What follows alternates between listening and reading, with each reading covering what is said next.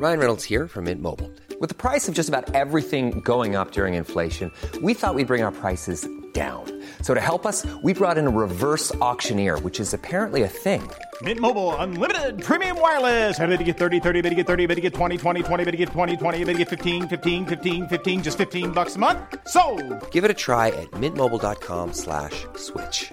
$45 upfront for three months plus taxes and fees. Promo for new customers for limited time. Unlimited more than 40 gigabytes per month. Slows. Full terms at mintmobile.com.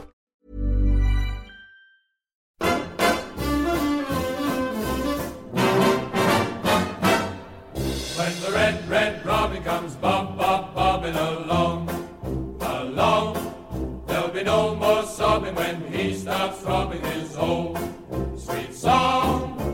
Wake up, wake up, you sleepyhead, get up, get up, get out of the bed, cheer up, cheer up, the sun is red, live, love, laugh and be happy.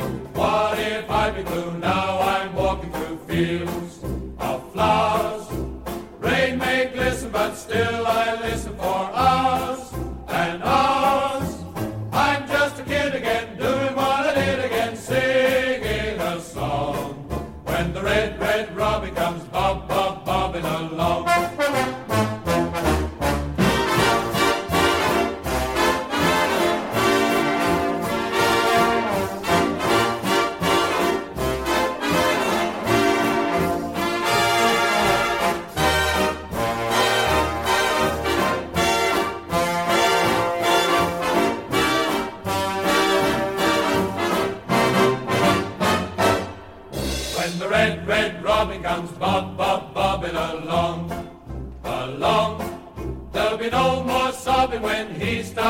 throbbing his own sweet song.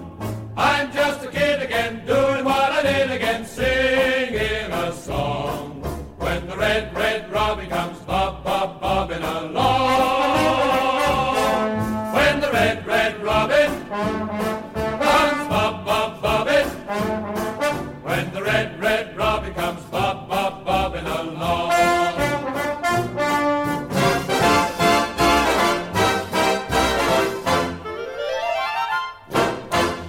games without a win, just the one goal scored in that time. Are the wheels coming off, or is it just a blip? We want you to let us know this evening on Charlton Live.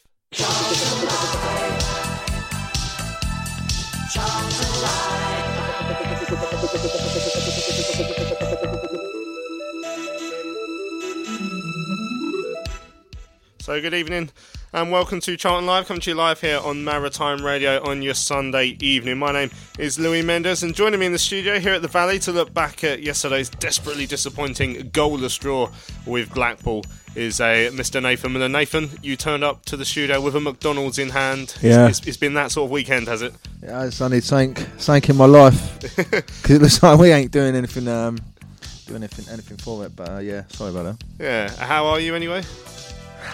Yeah, Oh, that was very that was very miserable actually. That's arguably the most miserable start to the show we've ever had. Thanks for that. it's like we're in the relegations, isn't it? Yeah, no, I'm alright. It's, yeah, I think it's, I think you summed it up in, in the intro in terms of you know one goal. We're just looking a bit um, inept of ideas. It seems at the moment. Yeah, excellent. Well, that's going to make. But anyway, happy Sunday. Yeah, yeah. Hope you have a nice week, everyone. Um, on tonight's show, we will uh, very briefly listen to the highlights of yesterday's goalless draw with Blackpool here at the Valley. Of course, we're going to hear from Lee Bowyer, the Addicks manager, came in to speak to our very own Terry Smith after the game to give us an exclusive uh, interview. Uh, we've got a few questions that we're going to be asking you throughout the evening because there's a few discussion points that have come up this week, um, isn't there? Of course, you would have seen uh, Lyle Taylor's comments about the running of the club by Roland Duchâtelet in the South London Press on Friday. Uh, we're going to hear what Lee Bowyer had to say about Taylor's comments, but also want to know what you made of uh, Lyle Taylor's comments. He said that he felt that Roland Duchâtelet didn't seem that interested in helping the club get promoted after he failed to uh, sort of greenlight the signing of Joe Mason, uh, the, the free agent. So let us know what you made of uh, Lyle Taylor's uh, comments. Um, we're also going to hear Uh, we're also going to ask you, in fact, about Joe Aribo. I thought he was excellent yesterday, so I want to know um, if you think he's going to sign a new deal at the club. Lee Bowyer said yesterday he thought he would, uh, but do you agree with the boss there? Do you think we'll be able to tie him down when surely there'll be uh, bigger clubs and uh, more sensibly run clubs after him as well? Uh, Jason Pearce, nearly fit. He played for the uh, under 23s on Friday, so the, that does ask the question: well, Is Naby Sarr is he droppable at the moment because his performances recently have been pretty good? So answer that as well. Um, finally, uh, obviously, you can answer about whether it is a blip or the wheels coming off. I mean, let us know. Uh, finally, I don't know if uh, any of you would have seen the story that came out from Sky Sports News uh, about some racist incidents that have happened throughout the years down here at the Valley. So we want to know what you made of that story. Uh, if yourself, if you yourself have ever come across anything of that nature here at the at the club, if there's anything you think the club could do better. Uh, obviously, Charlton have had their you know red, white, and black day initiative that's been running for must, must be 26, 27 years now. I think we're the first club in the in the uh, country to have such an initiative. But at the same time, obviously, isolated incidents do happen as they would at every ground. So if you've ever seen anything like that, let us know. If there's anything you'd like to do differently as a club, let us know. Um, all of those things, you can email us studio at charltonlive.co.uk. You can tweet us at Charlton Live, or you can head over to the Charlton Live forum. There's a thread on there for tonight's show. Have your say on any of those topics, and of course, have your say about yesterday's performance in the goalless draw with Blackpool. Nathan, you're going to have your say on that performance right now. It was. Uh, it was a frustrating afternoon, and we've had too many of those recently. Yeah, and I think on Thursday show we said um, we were talking about who was going to start up front, and and obviously went with Parker, and yeah, it's just frustrating because it's it's not like we've become a bad team overnight, but it just seems it's taken three or four weeks. Yeah, that's what I mean, and it's just difficult just to put your finger on because we're just not. We we said on Thursday that you know the midfielders need to start stepping up and uh, scoring some goals to help out Lyle. If Lyle wasn't on his game, which probably wasn't his best game for us yesterday, it sounds like. So, yeah, I don't know. It's just it's a bit, it's just a bit frustrating at the moment. We're just huffing and puffing like the home game, like the Southend game. You know, we had all the ball. Well, we had most of the ball for that game, and we just couldn't break them down. And yesterday, we've we've you know, we did have a lot of ball, but again, we didn't seem to break them down. And that seems we only can really beat teams if they attack us, and that's what's I think letting us down at the moment. Mm, certainly, right. Um, let's have a listen to the highlights. But like we say, don't forget, have your say on yesterday's performance. All of the methods uh, I mentioned a few moments ago. Let's have a listen to those highlights. Uh, Terry Smith and Greg Stubley were the commentators over on Valley Pass. Blackpool can try and break away on the Charlton left, up towards the run on the right hand side of Long. Charlton left. Bauer over there, but he uh, skips past Bauer and he's to the byline. He's got uh, bodies in the box and he misses every single one of them. And it's out to the edge of the area and Kirby. Kirby looks up, he's going to send this back in. He does. It's flicked on by Gnanduillet, Gnanduillet but over the bar. And a real opportunity for Blackpool Spurs. Backwards by Bauer, but he goes right. Ball now chipped into the box. And it's at the far post. It's a swinging boot by Kirby.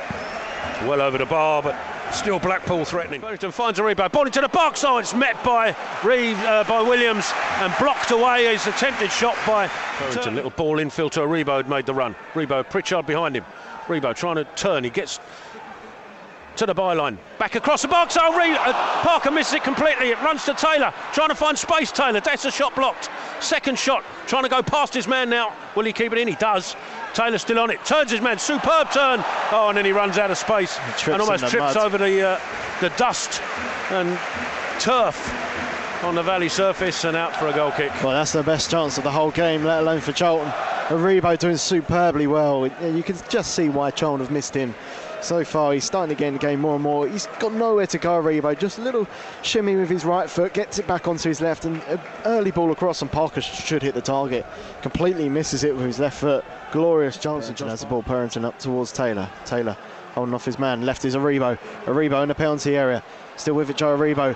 Aribo, ball into the box. Williams, shot saved by Howard. And the ball comes back and there's a foul according to the ah. referee as Reeves got a bit of space, but what a chance for Charlton almost identical to the chance of Parker that he airshotted it. This time Reeves got something on it, but not enough to get it past uh, the Blackpool, Blackpool defence and keeper. Back to Evans, who's closely being watched by Taylor. It's a good challenge from Taylor. And Taylor gets the ball back for Charlton. Great work, Lyle Taylor, Taylor holding the ball up. Takes it past Evans. Great play from Lyle Taylor on the right hand side towards the penalty area. He's got free for company, Taylor. And it's Tilt with a strong challenge. Parker trying to get the ball back. Oh, no way! The referee's given a free kick. And Tilt has just uh, kicked into Taylor. And Taylor's not happy at all. Well, that's the referee. That's the linesman's uh, fault. I mean, there was nothing wrong with that challenge at all. At all, and then uh, because of it, Tilt's got free reign to just jump on Taylor while he's on the floor. The referee just wants a word with Lyle Taylor. He's going to actually have a word with the linesman. And Taylor wasn't And happy could, at you all with see, Curtis Did you see Tilt. the run of Tilt? He ran. Oh, he's going to get. No, that's just. See what I mean? He books Tilt. And he books Lyle Taylor as Just- well. Just nonsense, isn't it? And that's Tilt's fault. If you'd have watched when Taylor had it and he was going away, it was Tilt who made a, com- a real concerted effort to make sure he took Taylor out. He ran a good 20, 30 yards to come across when Blackpool already had two men there and just wiped him out. It's a very harsh booking for Lyle Taylor and means he's one game away from a two-match ban. Referee blows his whistle. It will be Ben Reeves who steps over Ah. and over bar. It's way over as well. My word, it wasn't even close. and that's a wasted opportunity for Charlton who just can't seem to take a free kick. And there's the half-time whistle to conclude. It's been a frustrating first 45 minutes, you'd say, for the Addicks. Marshall on the edge of the penalty area, looking to turn Anderton, has done so. Marshall will go for goal, Oh. headed away by Tilt. Comes back to Marshall, who controls. Dijksteel on the overlap. He uses him. Dijksteel, ball into the box. Oh. goes to Purrington! Couldn't quite get on the end of it. He got something on it, but it was His always a stretch. I'm sure it was his arm. A bit of space for himself and then gets the ball infield to Naby Sarr, who's halfway inside the Blackpool half. Being urged to shoot, no, instead he picks out Aribo. Edge of Pellier, inside to Parker. Parker gets his shot blocked away, but it'll come out to Marshall. Marshall, little ball inside to Taylor. Instant shot blocked away. Back to Aribo, edge of the area. Little touch away. Sarr with a shot. Again blocked away. Richard goes down the line looking for Gnanduillet. Gnanduillet uh, just blocks uh, Purrington off the ball and he's back in the 1 2. Gnanduillet into the uh, edge of the six yard box, chipped the ball over the top of the crossbar. Backwards to Heneghan, who knocks it forward, it's going to be cut out by Cullen. Cullen now finds Vetokele. Oh, it's a lovely turn from Vetokele, and he's gone past Heneghan towards the corner of the penalty area, back on his right foot, looking for a red shirt, chips the ball into the box, headed away by Taylor. Can Vetokele pick it up again? He does. He got Vetokele, looks up. He's got Marshall on the far side. Instead, he goes across to Dijksteel. Dijksteel, little touch into Cullen. Thought about a shot, Cullen. Instead, finds Lapslie in the box. Lapslie back to Dijksteel. Dijksteel's got Aribo to his left. Aribo. Thought about a shot again. This time finds Taylor. Taylor finds. Oh, oh, finds Aribo again, and his shot deflected away down the right hand side for a corner. But what an introduction by Igor Vetokele. He realised there's some space behind him on the left hand side. Lovely little dummy, gets past his man. And again, it just takes some last ditch defending. Lovely hold up play from Taylor. Leaves the ball for Aribo. Shot again was goal bound. And this time it was Heneghan with the challenge. Davis with this throw, and you get the feeling that might be the last action. There's the final whistle. Charlton draw a blank here at the Valley. Lots of effort, lots of industry, few chances, and those chances couldn't be buried. So there we go. The highlights of yesterday's goal of straw here at the Valley with Blackpool. Uh, it always sounds more exciting on the highlights, doesn't it? Because you get 90 minutes of uh, action or inaction condensed into about five. So it sounds like it was uh, very busy. But you know, ultimately, it's an it's an, another disappointing result. And I mean, just the the, the breakup of the G and T partnership over the last few weeks. Uh, obviously, with Taylor's uh, suspension, the three game suspension, now very close to a, an, another two games as well as we know, uh, along with, of course, Karlan Grant going. Um, th- those four games they haven't played together, obviously, and we've scored one goal in that time. Yeah, um, I think if you take the goals out of any side, I mean, if you take the top two top goal scorers out of uh, any league in any in any league, you, they're going to miss them, and obviously it's obvious that we have. And um, I think the disappointing thing is that we've you just don't know where the goals are going to come from, and that's you know, you we've said already the midfielder's got to step up and do a bit more, but um, Taylor came back in and it's still. I, I think people underestimate a little bit in terms of the partnership that they both had and how they complemented each other in, in Taylor and Grant. And but you know, as as both as it is what it is, we just got to roll our sleeves up and find another way now. And I think it's obvious. I don't think Parker's going to be. He's not the same sort of player as Karlan. Um, so we probably will have to play a little bit differently. Um, but yeah, it's just I, I can't. I just don't know how you know, like you say, the four games we've not scored many, and to be fair, the Southend and the Blackpool game, if we want any chance of, you know, hitting the, the top two, which is, is more or less impossible for me. Well, it's not impossible, but it's very unlikely. Um, now we they're the games you should be winning at home, and um, it's just quite deflating, really. But I'm tr- still still remain positive because we still got the top two. Well, Portsmouth and Luton at home, but I think the top two are a bit out of our reach now. I think. Yeah, oh, it seems uh, it Yeah. seems crazy uh, to to think we'd still get in that top two now. I'd say we're nine points off with uh, off Barnsley in second, who still have a game in hand as Mm. well, um, with 13 games left to go. I think that's going to be a huge ask. Uh, to win nine more points than they do in, in, in that time. Um, you, obviously, we know uh, with, with with Grant gone now, as you say, Taylor's now the main man up top, and like yesterday, if if it's not his day, if he's not if it's not falling for him, if it's if it's if his teammates aren't finding him, and he has a quiet game, then all of a sudden our, our goal threat dis, disappears. Oh yeah, it does. And another thing as well is Taylor knows he's going to play every week now. You know, and not saying that he'll he'll step his foot off the gas, but I think when you have the competition for places, like you you know, you, people will start making sure they play well. And I think at the moment, if he looks at that bench, I'm not being funny. I don't think he's going to be scared of anyone to dislodge him, are they? But um, yeah, and, and like you say, if, if Taylor doesn't score, and to an extent, even when they were both here, if if Grant or Taylor weren't score, it was mainly them scoring, wasn't it? So if we don't, if them two don't score, well, obviously Taylor now, who does step in? And that's uh, the likes of Reeves and you know Williams to an extent now because he's too good for this level, and he needs, for me, he needs to start producing a bit more in the final third.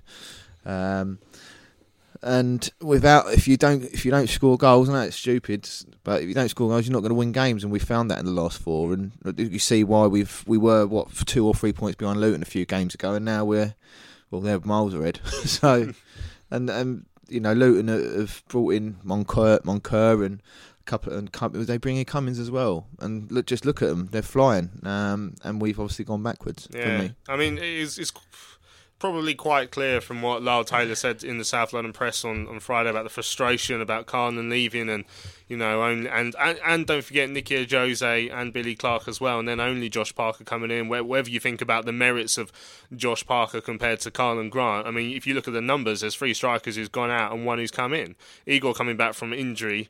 You could argue is one of like a new signing, that sort of cliche, but realistically, it's three, three out and one in. So we, we saw what Lyle Taylor said uh, to to Richard Cawley, the South London press. It made all sorts of uh, ripples throughout the, the, the Charlton landscape, which we'll talk about in the uh, in in the show this evening. But underlying factor there is, I mean, if Lyle's feeling that frustration that he's, you know, that, that he's gone and shared with with, with, with the newspaper, you'd, you'd have to argue that the rest of the squad probably is as well, and. Um, it, it might show in the performances. They might just have had that knock in confidence or whatever it is that it's just holding them back, and all of a sudden they're thinking, you know, as we were sort of approaching just just after the turn of the year, and we had that great point against Sunderland, we got that superb victory uh, at Shrewsbury, and we had the the likes of Williams and Purrington just coming in, and Karlan Grant and Lyle Taylor scoring goals. There was this wave of optimism, and in the spa- in the space of three weeks, it's just been wiped out, and it seems to be that seems to be portrayed in the performances and quite clearly, in my opinion. Yeah, I think, and like you say, we if you look back to the Shrewsbury game, if like you say, everything was optimistic, and um, it's just a shame with the position that we're in, and then now we're in such a weaker position. Whereas all the teams, nearly all the teams in the top six, have strengthened and look stronger. Um, and I think that's the disappointing thing. Obviously, we're going to Lyle later, but just you can just tell that's the frustration from him, and I think it will show within within the other you know squad members because you take how many goals did Karlan get? Fourteen or 14, 14 goals. yeah. You take that out of a side, you know, and it isn't. It's not even his goals. It was the way he played. You know, they don't they. They could come short, or he could go in the channels, or he could look for the ball over the top. I'm not saying Taylor is a slouch and slow, but you know, and now we're sort of trying to adapt to a new striker up there, and it's just been fragmented now, and we've more or less got to start from scratch of building some another way of playing without Carney. And it's a double threat as well when we had the pair of them. You know, it's two excellent players that the uh, opposition defence had to keep an eye on, and now they now they probably know that if they can keep Lyle Taylor quiet, they'll keep our front line quiet. And with a midfield that you know at the moment aren't, aren't scoring goals, they, they they think they, they get Taylor out of the game, and he was he was bullied and, and hassled yesterday by Curtis Tilt, as we've seen a couple of times. It ended up with him getting a, a harsh booking, it seemed at one point, which obviously edges in towards that that ban. They know that if they keep him quiet then we're going to struggle. And I think we've seen that over the last couple of weeks. Yeah, I think, if, like you say, if, if you're centre half and you keep Taylor quiet, that's the main threat. And if you look at how we play, you know that our centre, our midfielders aren't really going to venture into the box. So the only play, only way we're going to score is from long, sort of long range shots. And judging by Reeves' free kick yesterday, that's never going to happen either. So, yeah, I mean, I, mean, it's getting to a stage. I remember when just towards the end of Robbo's um, time as manager, I found us very, very predictable in the way we play, and it's starting to become like that. I'm not saying that he's got to get rid of the diamond formation or anything like that. I'm just saying the way that we played up until now was brilliant, but I think teams have sussed us out and, like you say, know how to deal with Taylor, and and I think we're struggling to sort of find different ways of breaking teams down. Yeah, I'm sure Lee Bowyer will be working hard and trying to find ways to do that, and we'll hear from him uh, later on in the show. He made five changes before the game, quite a few of them enforced, actually, if you think about it. Um, obviously, Patrick Bauer um, coming back in from his suspension, Krystian Bielik going out because he's suspended. Uh, Lyle Taylor, as we know, coming in. Josh Parker starting up alongside him uh, was was the man chosen, which a lot of people would have found interesting. Um, start, I mean, starting with that, I mean. Uh, we, we saw Parker made, and you know, I thought a few people said quite an impressive cameo uh, in the second half last week against Southend. Um, and uh, this week it sort of went the other way around. He started, he was a bit quiet. I don't know if he really sort of found his feet, and it was Igor who came on for the last 10 minutes and all of a sudden had an impressive cameo after not being so great when he started last week. Yeah, um, but you know, Igor's coming into fitness. Um, Josh still trying to find his way around the place, trying to get to used to the way we're playing and and not Gillingham's. Um, but I mean, yeah, I mean the cameo that Josh had, he did look, you know, he did change the game to be honest against Southend for the first twenty minutes, and um, obviously Bo saw something in training that he was taking things on board and he, and he deserved to start. But again, it's it obviously didn't work out. He obviously had, had a little air shot, which was um, which is quite funny. Well, it wasn't funny, but just his face on that picture on that you said to look at. But, and then yeah, Igor came on and had a decent little cameo, but again, it was there wasn't anything really um, to sort of write home about, really, was it? But mm. it was it's disappointing, of course, but you just hope that it will change. What you know, once Josh gets settled in and he'll start doing the things that Bo says. But yeah, it wasn't wasn't a good day yesterday. No, um, obviously Joe Aribo, I think was the highlight mm. for me. I thought he was superb uh, yesterday. His uh, first game in was it seven eight weeks yeah. after his injury. Um, so again, I think we said on Thursday, you don't expect a player to come in and start like that, but he has done, and he played so well. Um, I think all of our good work, in particular in the first half, seemed to come from him sort of dancing his way into the area, marauding runs, getting towards the byline, pulling it back. I think obviously the Parker one you mentioned, um, but yeah, impressive from him. And if, if if he can keep himself fit now and get back to fitness and performing like that for the rest of the rest of the season, I mean that could be the outlet that we need now with with Grant's pace gone. Yeah, exactly. And I think um, Greg said in the comms it was a, definitely a player that you could tell that Charlton had missed, um, especially driving with the ball, being so comfortable on the ball. Um, but it's just disappointing because you know that Johnny Williams could do that, but there seems I don't know why, but there seems to reluct- a reluctance of you know the likes of Williams and Reeves. All that you know, Reeves did score header last week at Southend, but there a reluctance to get in the box. Um, and it, it, if you if you're going through on goal and you know if one of the strikers pull out wide and they look in the box, it's like one person, and you know you it's got you know that delivery has got to be on a sixpence and be absolutely immaculate for that to go in, and but like you said, Joe came in yesterday, but you know he's he had a couple of good runs and stuff, and for seven weeks out, and uh, people go, oh yeah, but he's a professional footballer. But he didn't play any. He didn't play under under twenty three games. He said no, didn't he? Mm. He was. I think Bo said he wanted to play him, but Joe said that he didn't want to play it, and he's come in against a decent Blackpool side. You know, the best defence in the league, I think there is, isn't Be- it? Best away defence, yeah. definitely, yeah. And um, and he was making things happen, and you know, the, the, the more time go on, he'll get fitter and fitter. But yeah, I mean, to come in after seven weeks and put and be the standout person, apart from Nabs, obviously.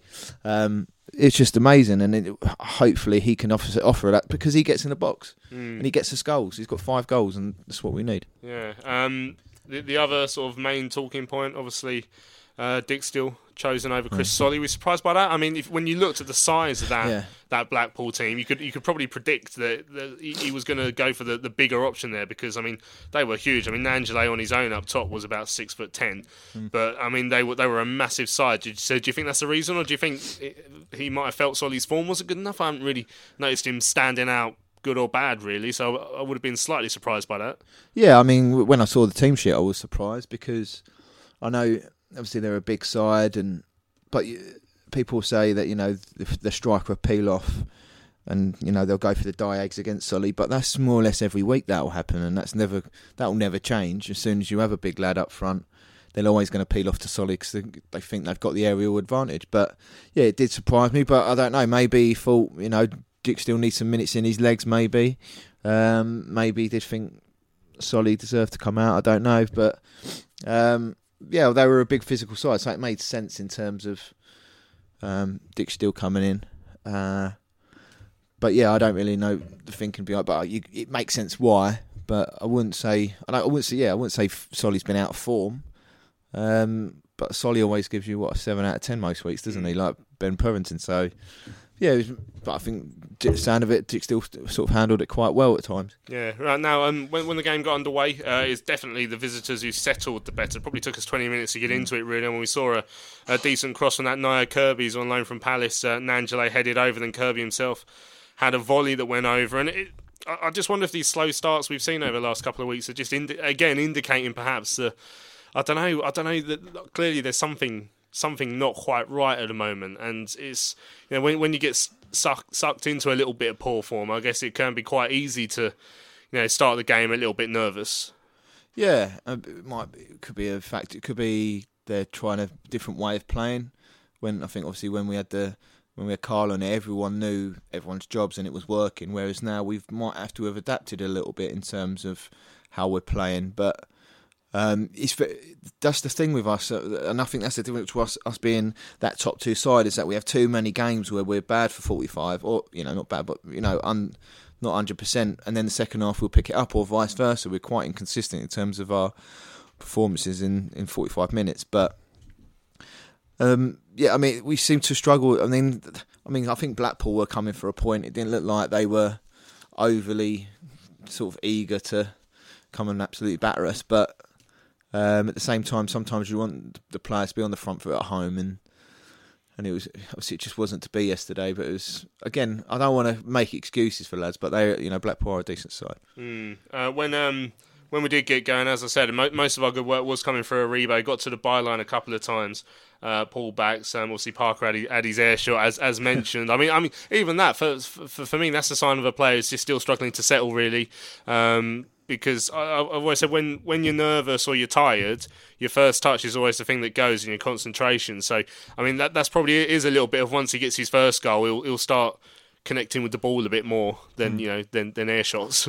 Yeah, and I mean, if you if you think of it about from a, a coach's point of view, he's in the right areas. You know, they'll say as long as they're getting in the areas and you know all that. Um, but yeah, maybe it will just take that one goal, um, and then it might push him on a little bit. But I don't think that. I think all the fans want him to do well. I don't think there's anyone who doesn't want him to do well, obviously. But mm. yeah, hopefully once he gets that goal, his confidence will be sky high. Like he's still he's still settling in. You know, he's playing with a lot more better players, mm. so he should, in theory, get more chances. So just needs to concentrate and just be confident in his abilities, which I'm sure he is. It's interesting what you said about Johnny Williams as well, because we are still waiting for his first goal or assist. I think in a in a Charlton shirt, he had a couple of chances yesterday on the end of uh, Joe Aribo run. So again, getting into the box, being in the right areas. Twice he was denied at the near post by uh, the goalkeeper, and uh, uh, uh, I think we, we saw a long shot from him as well, which the keeper got down to quite well. So again, another one. He we, we- we're just waiting for that that everything to click into place and for him to find that because we can see that the way he, he, he glides with the ball, he really is like he's, he's got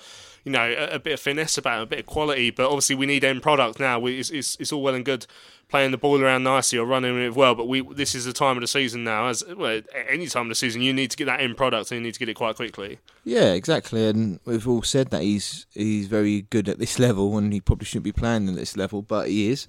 Um, and he's probably one of technically he's, up there with one of our better players, and yeah, I think he should be offering a you know a little bit more. I know he, he's had his he's you know his downs in terms of injuries, but he's played a lot. He's played a few games for us now, and he's, he should be settled. Um, it's not like he's come from a foreign country, well, although it is Palace. um, but yeah, he I think he should start be getting a bit more now and know finding those little passes. But also we need the movement up there as well. We need someone on the same wavelength, which I think Taylor can. Um, but yeah, again, it might be another confidence thing. Whereas if he gets one, will it push him on a little bit? But we've got too many of these. You know, oh, if he gets one, you know, it might kick on. The same as Fosu, it's not been the same. We just need to start just doing it now because the time the games are running out, and like we just spoke off air, we're only four points, you know, ahead of Peterborough now, which we were miles ahead before, but and they've obviously clawed it back. Mm, yeah, interesting. You mentioned Tariq Fosu. They're completely left out of the matchday squad in, in its entirety yesterday. Uh, we asked Lee Bowyer about it.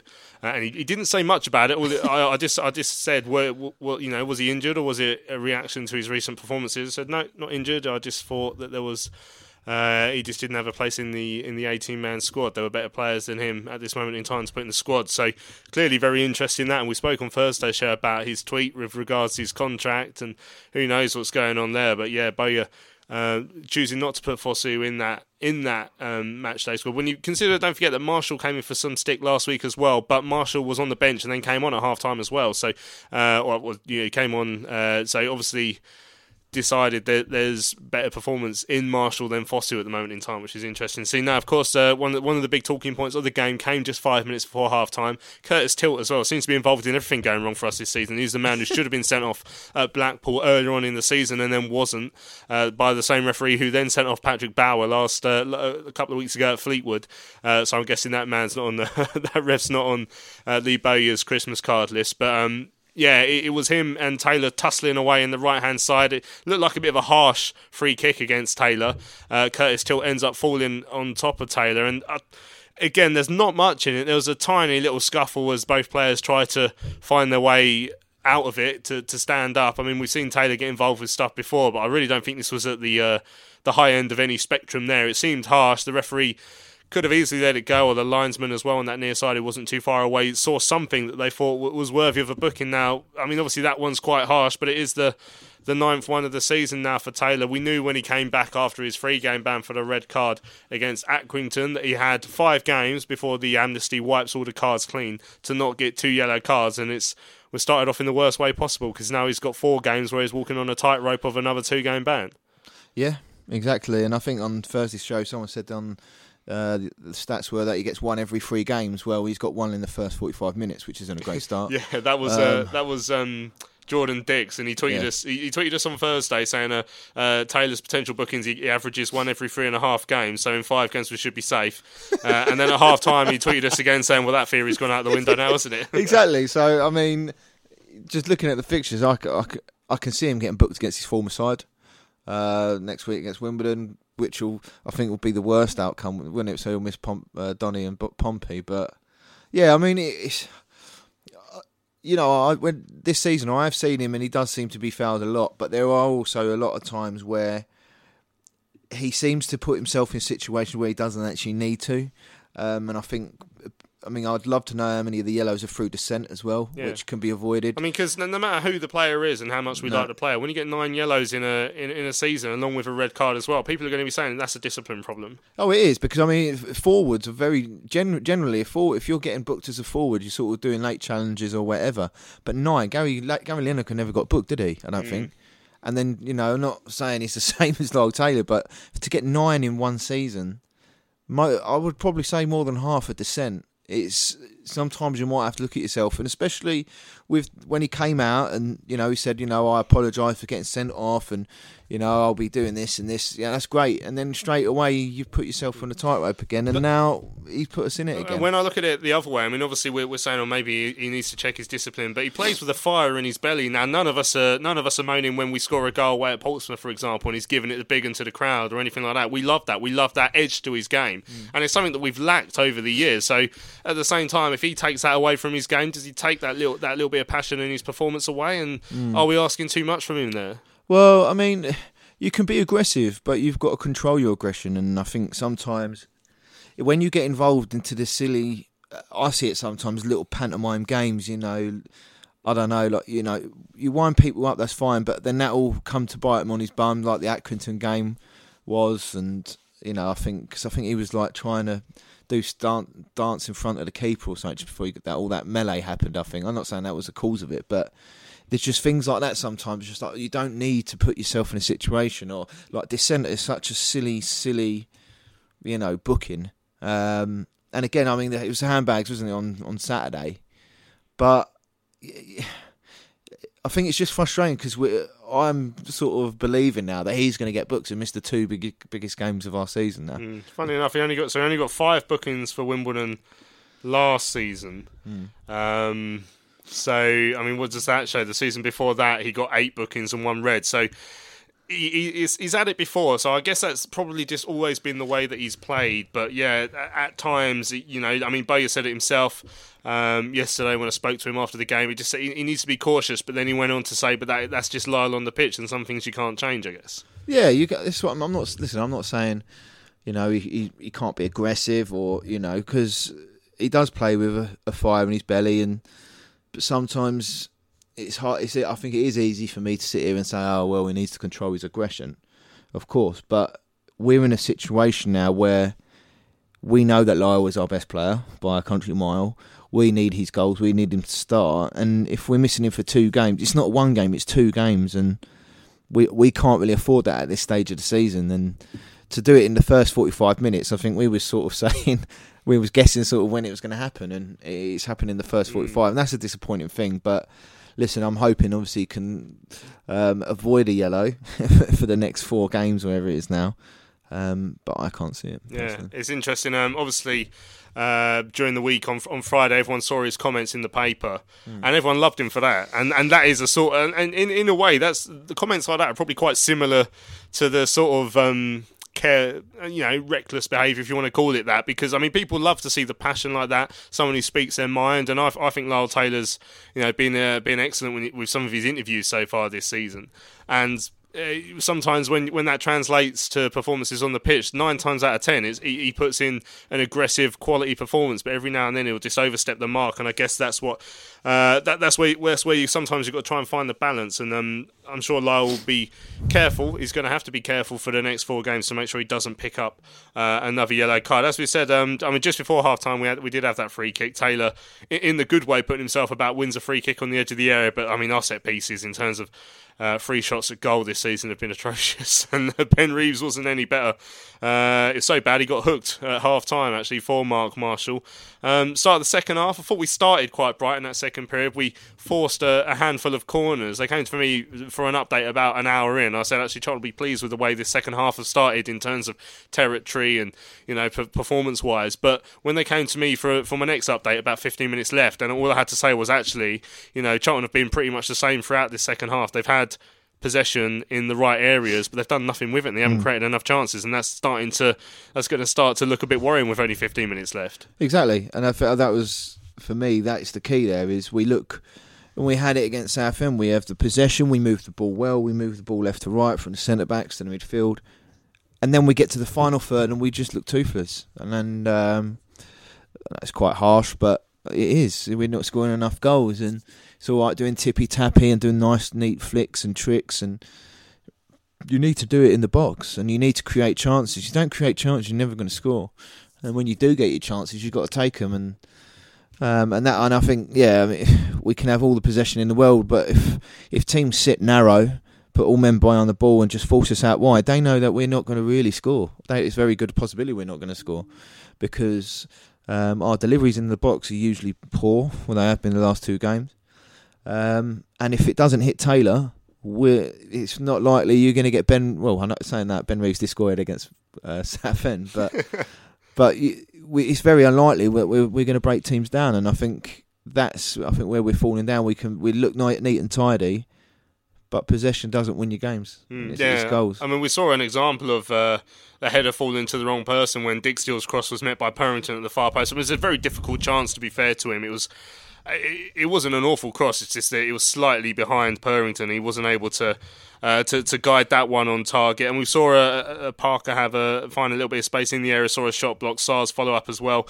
We're going into that last 10 minutes, and actually Blackpool, who, who hadn't really shown too much of a, of a, threat in that second half. I mean, in Gnanduillet, they've got a player who um, you know hasn't got as many goals as Taylor, but he's probably a, a player in a reasonably similar mould. He's a big guy, he's got a uh, a, a, little bit of quality about him, as, as well as being able to bundle his way through with the ball. And we saw that he picked up the ball inside the area from uh, Delfouneso, managed to completely sell. Uh, uh, sent uh, sent Patrick Bauer down to the uh, the Sainsbury's local at the top of uh, the top of Floyd Road, and it's through one and one. And uh, luckily for us, really, tried to dink it over uh, Phillips, who probably did enough to, to come out and put him off, and, and, he got it over the crossbar because I mean that was a Blackpool's only really big chance in that second half, but it was one, and it was one where perhaps Bauer might have felt he could have done a bit better. Yeah, it could. I think he's causing us. Um, a lot of pro- problems throughout the game. Gnanduillet, is he the one who scored against us? Up he scored, yeah. Gnanduillet and Delfouneso got the goals Funny at their hair. place. Yeah, yeah. He's a big lad. He's a, saw him yeah. in the tunnel after. He, he, I think he's about six five. Yeah, uh, scored an excellent goal from away at Sunderland during the weeks. I think he's on seven or eight for the for the season. He's not mm. a bad player. I'd say he's mm. like a, a poor man's Lyle Taylor, if you will. poor man's Lyle. Yeah, well, he was. Yeah, he kept us. Um, he was a constant fool on our side, but. Uh, yeah, I mean they had, they had their couple of chances, and but again, you know, clean sheets are great, but I just think we need to like start putting teams away. Um, but yeah, I mean, they they were again, they didn't really go for it for me.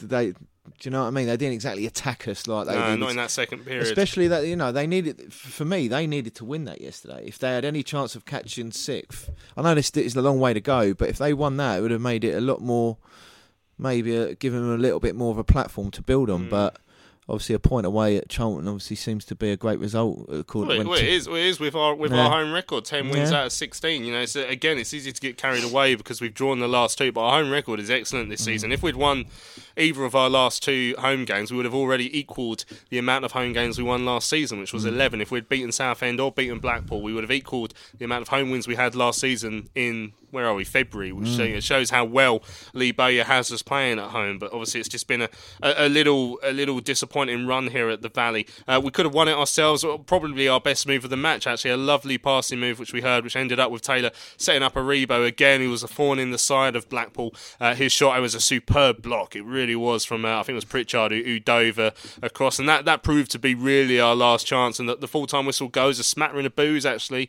Uh, big crowding yesterday, of course, for football for a fiver. I'm not sure what um, some of the any of the newcomers would have made of that, but you know, it's a shame football for a fiver was on one of our other home games, maybe Bristol Rovers, where it was exciting and we scored lots of goals and stuff. But um, disappointing. Surprised to hear a little bit of booing at full time. I mean, it just like said, things are just starting to boil over now in terms mm. of. Uh, you know, it's bubbling away, isn't it? That that disappointment that's that's happened over January in the last couple of results now. But I guess easy to get carried away. As we said, we're still in the playoff places.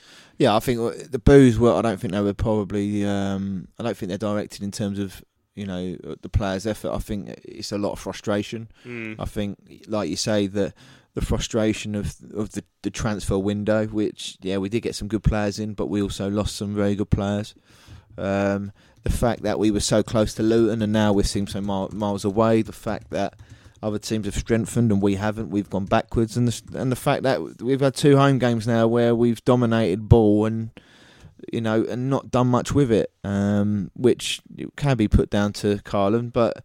You know, Karlan didn't do everything in this team, and I think we have just hit a bit of a bad patch of form. And I, and I think, yeah, it is a bit frustrating, but um, I don't think anyone will be booing for the fault of the, the efforts of the players. Right, I think it's almost time to hear from Lee Bowyer. Don't forget, you can have your say on this evening's show. Plenty of you already have. You've uh, you've emailed us, studio at charltonlive.co.uk. You can tweet us at Charlton Live. You can head over to the Charlton Live forum. There's a thread on there for tonight's show. I'll just read out a couple of tweets from Albert Rossi, actually tweeted me in saying, Sorry, Parker is not the answer. We have to change the way we play. I would play Fosu up front with Taylor. He also mentioned that he met Lyle Taylor uh, today. He told me that the whole squad feel down, but they will be doing everything to get into second place and said he's a really nice guy, and he certainly is Lyle Taylor. So that's Albert Rossi's had he say. Many of you already have as well, which we're looking forward to reading out, but I want to hear you.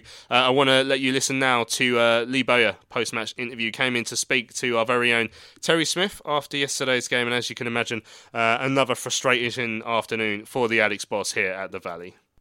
Yeah, um, again, they've come here to do a job on us.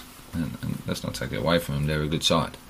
I just went to Sunderland and got a draw there in midweek, and um, they came here to do a job, frustrate us, and, and, and they've done it. Um, just it was time wasting from like the first minute. It was crazy, and they got away with it. So it just frustrates me. Is obviously that's part of the game. I, I appreciate that, and this is a tough place to come. We have a good crowd, and but we, we I think we started the game well. I think the first 20 minutes we we created some a couple of good chances, two or three good chances. Didn't take them. I think one or two we didn't even connect with the ball. Joe Aribo done very well, cutting things back and missed, missed easy chances. Like he scored that, and then this was a different game. Then you know, and earlier on in the season we were scoring them. So that's the frustrating thing. It's not like we're not creating the same chances because we are. The, the difference is we ain't taking them now. Um, that's the frustrating thing for me. And then obviously this, the second half, I changed it half time because they just matched us up and and the game wasn't very good. Um, so I changed it half time and, and, and I thought we caused some problems again for the first 20, 30 minutes of the second half. Um, but again, just a final ball and, and final third just just wasn't good enough. And our passing today it just wasn't good enough. Like I don't, I don't know what it is because we we work on it every day, and we're a good footballing side. So it's just frustrating at times, and but we'll keep working hard. And disappointing thing is we created enough chances to win the game today, and we didn't take them. And because they gave me everything, they, they gave everything again. Defenders back four defended very very well. Um, so yeah, I just feel for them at times. Are we going to have to put up with this, do you think? Because, I mean, it is curious where, where Blackpool are in the shout for the top six themselves. Uh, you'd expect them to have a little bit more ambition, a little bit more uh, uh, uh, attacking intent coming at us a bit, but they were quite happy to sit back and, uh, I'm, I'm assuming, hit us on the break, but that never happened or never looked likely. Um, does that then throw all your game plans up in the air because, uh, you know, what you planned for just doesn't happen? Yeah, but we we we didn't have a clue they was their their formation, what they was going to play. They, they change it quite regular, and um, and, and then obviously they they matched us up, which we didn't expect them to do. Um, took us by surprise, but we dealt with it okay first half. Again, like I said, we, we created some some good chances. Joe Aribo done done really well at, uh, down the left and got to the byline, and so. But teams, that's what teams are going to do, and, and we have to break them down. And, and like I said, are we going to create as many chances? Maybe, maybe not. But when you do create them, you have to take them. And, and again, we, we haven't done that. You want us uh, at times maybe just win scruffy, uh, and uh, we had the opportunity. to say we had the opportunities, but we had shots on goal that were being, you know, to give them credit, Blackpool just throwing their bodies on the line and Yeah. getting in the way. But again, I think we've mentioned this before. Balls that squirt out from uh, tight situations always seem to go to the other side rather than to us. Yeah, we're not having much luck, are we? Um, but you, you've got to give them credits that they put their bodies on the line. Blackpool, like they was blocking everything. Um, Naby hit one second half; it was flying in. Keeper would never have got nowhere near it. he's got a hammer of a left foot, and, and they're just diving in front of things. And, you've got to give them credit. They've come here; they've got a well-earned point. They deserve the point um, because how hard they worked. Must be delighted with Joe Aribo coming back into their game, and uh, it took him maybe maybe ten minutes to get up to speed of things, but uh, from that point forward, he looked uh, he looked a threat. Yeah, he's a, he's a very good player, isn't he? Um, been out, what, six, seven, eight weeks, whatever long he's been out. He's trained one week, like this week just gone. And um, it's like, yeah, we've been away from the game. Was, I thought he was excellent. I thought he was very, very good. He's getting better and better, isn't he? And if we can just get him to score a few more goals, then, um, then he's, he's going to be some player. No question about that. Um, can't uh, not mention uh, the incident with Lyle Taylor. Did you get the feeling at the beginning when the referee there was a couple of challenges that had gone in and the referee were quite happy not to give a booking and just speak to speak to the player and you thought then well maybe this is a good uh, you know this could go a good way the referee doesn't want to get his cards out just wants to check the players and then immediately Lyle Taylor gets involved uh, which was nothing from where we were um, flashes the card Yeah, I don't know why. It just seems to be happening all the time lately to us regarding decisions. Um, I don't think Lowell done anything wrong personally. He, again, he's the one that got fouled, and um, and then the, the fella's reacting to him again on the floor. Um, but yeah, it's it's driving me crazy.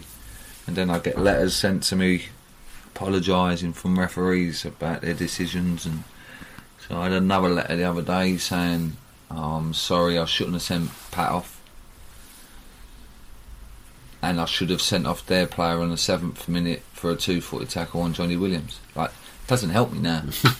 Do you know how many letters? I must have had at least half a dozen letters. Six letters this season apologising for big decisions. So that's the third one that their player should have been sent off. Third. It's, it's, but it just keeps happening, you know. It's, I don't know. ceremonial burning of those letters at the end of the season I reckon. Yeah, I if just- you haven't already done it I can't wait for one of them to come and actually show me like what they're thinking is because I don't, I don't get what they're thinking. It, I don't know. Like, like I've been in the game so long. I say so long, like twenty odd years, and I, I can't understand some of the decisions that they make. Like it doesn't make any sense. And, and that's, I know it's a difficult job. I get that, but it's it can't just keep happening. It can't. Like something has to be done. I see one of the refs.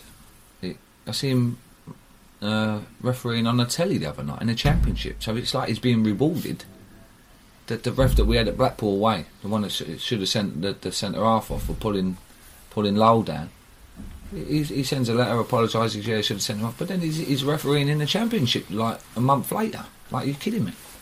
He's getting rewarded for for for these big mistakes. So yeah, that's the that's the thing that that, that bugs me is we, we can't, we, it's just going against us. I, I guess every manager may be saying that. I don't know, but it seems to be going against us.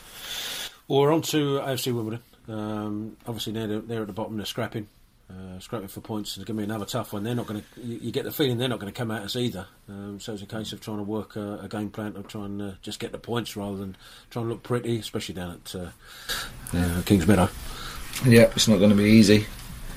Um, difficult place to go. So I'd be surprised if they do what they done when they came here and, sit back like they did. Like I'd be amazed if they done that. Being at home, like to think that they're maybe a bit more uh, attacking minded, but it's going to be tough. They've got some good players that can hurt you, so we'll, we'll have to be at it and we have to start winning, and, and that's a fact. You got Jason Pearce uh, played uh, for the under 23s in a week, so um, I, I guess the need to bring uh, the skipper back isn't quite as uh, as urgent as, as other positions because uh, Patrick Bauer and Naby seem to be coping really well at the back there. Yeah, I have to say, obviously, Naby's playing in Pearce's normal position, and Naby's excellent. He's been outstanding. Um, I've said it before. I'm, I'm over the moon for him. He's, he's such a nice fella. He's just smiling constantly, you know, and, and his ability. And, I pulled him earlier on in the week, and said we can just get him to drop a little bit of weight and, and, and lean him up a bit to be some play, you know, because he's, he's he's got everything. But um, yeah, he- he's, he's been outstanding, Naby. And a left foot striking at the top corner wouldn't go amiss either at, uh, at some point or other. Yeah, yeah, well, he's, he's got it. He scores all the time in training. Like I've said to you before when we played the little games. He's one of the better finishers at the club.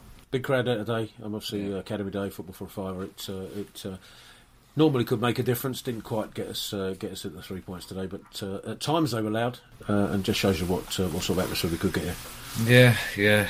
Um, I feel from you know because they've all come out and expecting us to go and win the game, and but I, I just wish we could have delivered, but it wasn't through lack of trying. The lads give everything, and unfortunately for our, for everybody here, we we didn't take our chances. But no, I thank them for coming and and getting behind them. So But I don't know how many home games we've got left. But if they can just keep coming and and, and make that difference, sing from the first to the last minute, it, it might make that little bit of difference for us. Well, you mentioned last week that uh, you wanted 11 out of the 14, so uh, 11 out of the 13 now and one draw, so uh, still on target. Yeah, yeah, it, it, nothing's changed. It just makes it more difficult. We're running out of games, obviously, so we have to start winning sooner or later. If not, then uh, then we've got to fight for the playoff spaces. We keep on running, running through a red light like we're trying to burn the night away, away, away. Fosu exchanges passes a Millions of people have lost weight with personalized plans from Noom, like Evan, who can't stand salads and still lost 50 pounds. Salads, generally, for most people, are the easy button, right? For me, that wasn't an option. I never really was a salad guy. That's just not who I am. But Noom worked for me. Get your personalized plan today at Noom.com. Real Noom user compensated to provide their story. In four weeks, the typical Noom user can expect to lose one to two pounds per week. Individual results may vary. Ready to pop the question? The jewelers at BlueNile.com have got sparkle down to a science with beautiful lab grown diamonds worthy of your most brilliant moments. Their lab grown diamonds are independently graded and guaranteed identical to natural diamonds, and they're ready to ship to your door. Go to BlueNile.com and use promo code LISTEN to get $50 off your purchase of $500 or more. That's code LISTEN at BlueNile.com for $50 off. BlueNile.com code LISTEN. Rebo. Fosu picks it up. Touch to Aribo. Fosu again. Thinks about a shot. Goes for it. Oh! What, a goal! By Tariq Fosu, who cuts inside onto his right foot and unleashes a ripper past Thomas Holy. Dive to his left. Couldn't do anything about it. And Charlton have their second in some style from Tariq Fosu.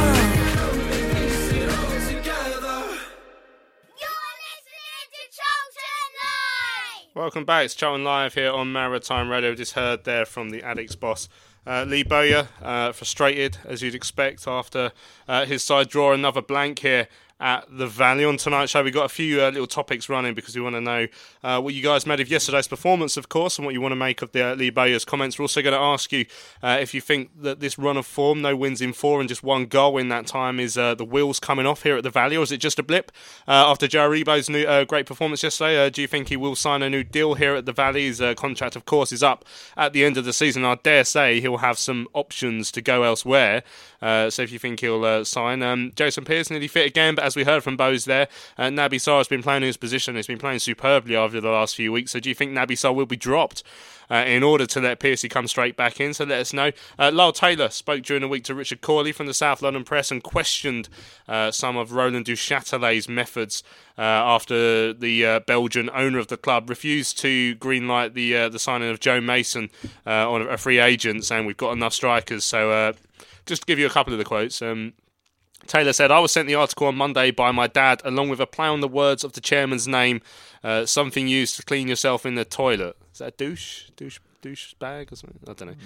That's not swearing, is it? I don't know. and um, uh, he also said, um, you know, how he felt for the manager and for the uh, uh, for for the, for the the coaching staff and whatnot, and said that I don't know if Duchâtelet is even going to sell the club. He doesn't seem to be uh, that interested in anything Charlton or anything helping Charlton at the moment. We'll hit what Lee Bowyer made of those comments in a sec as well, but let's know what you've made of uh, Lyle Taylor speaking out about that. A lot of fans I know were uh, very much for that, so let us know what you made of that. Uh, also, uh, Sky Sports published a story about um, some racist incidents have happened over the years uh, involving Charlton. Um, so let us know what you made of that as well. If, if you've ever experienced anything like the Valley, uh, we'd be interested to know. Lee Bowyer, If uh, nothing really out of the ordinary there um, with, with, what he said. I think you, you kind of expected that. He's um, he sounds pretty resigned to the fact that top two is a bit of a long shot now. Yeah, I think um, whilst it's mathematically possible, we would always say that we, we we're going to try it because I mean if he if he says oh no we're not going to make it now the players ain't going to believe so. But I think deep down in his heart he knows that we're probably battling to keep those playoff spots now which you've got some good teams in there and I think it's going to be a lot more diff- a lot more difficult than it was last year. Yeah. Um, but yeah there's nothing it seems to be the same the last few weeks you know we didn't take our chances and defence was good. Um, but yeah, we just eleven out of thirteen. Mm. That and that's and that's you know that's us going on an insane mental run of form, and the teams above us going on a really bad run of form all at the same time. So yeah, it's looking unlikely. Let's have a look at what some of you guys had to say about yesterday's performance and all the topics that I've uh, uh, just introduced there. Cliff Scales actually tweeted us on Thursday uh, predicting what midfield he wanted. He wanted to see Aribo, Reeves, Cullen, and Williams all in the same midfield, and uh, he was right. And uh, so before the game, he was very excited, uh, tweeting us saying, "Oh, my, my, I predicted the midfield." And afterwards, he said, uh, "My my dream midfield were playing, but the football for a fiver curse struck again.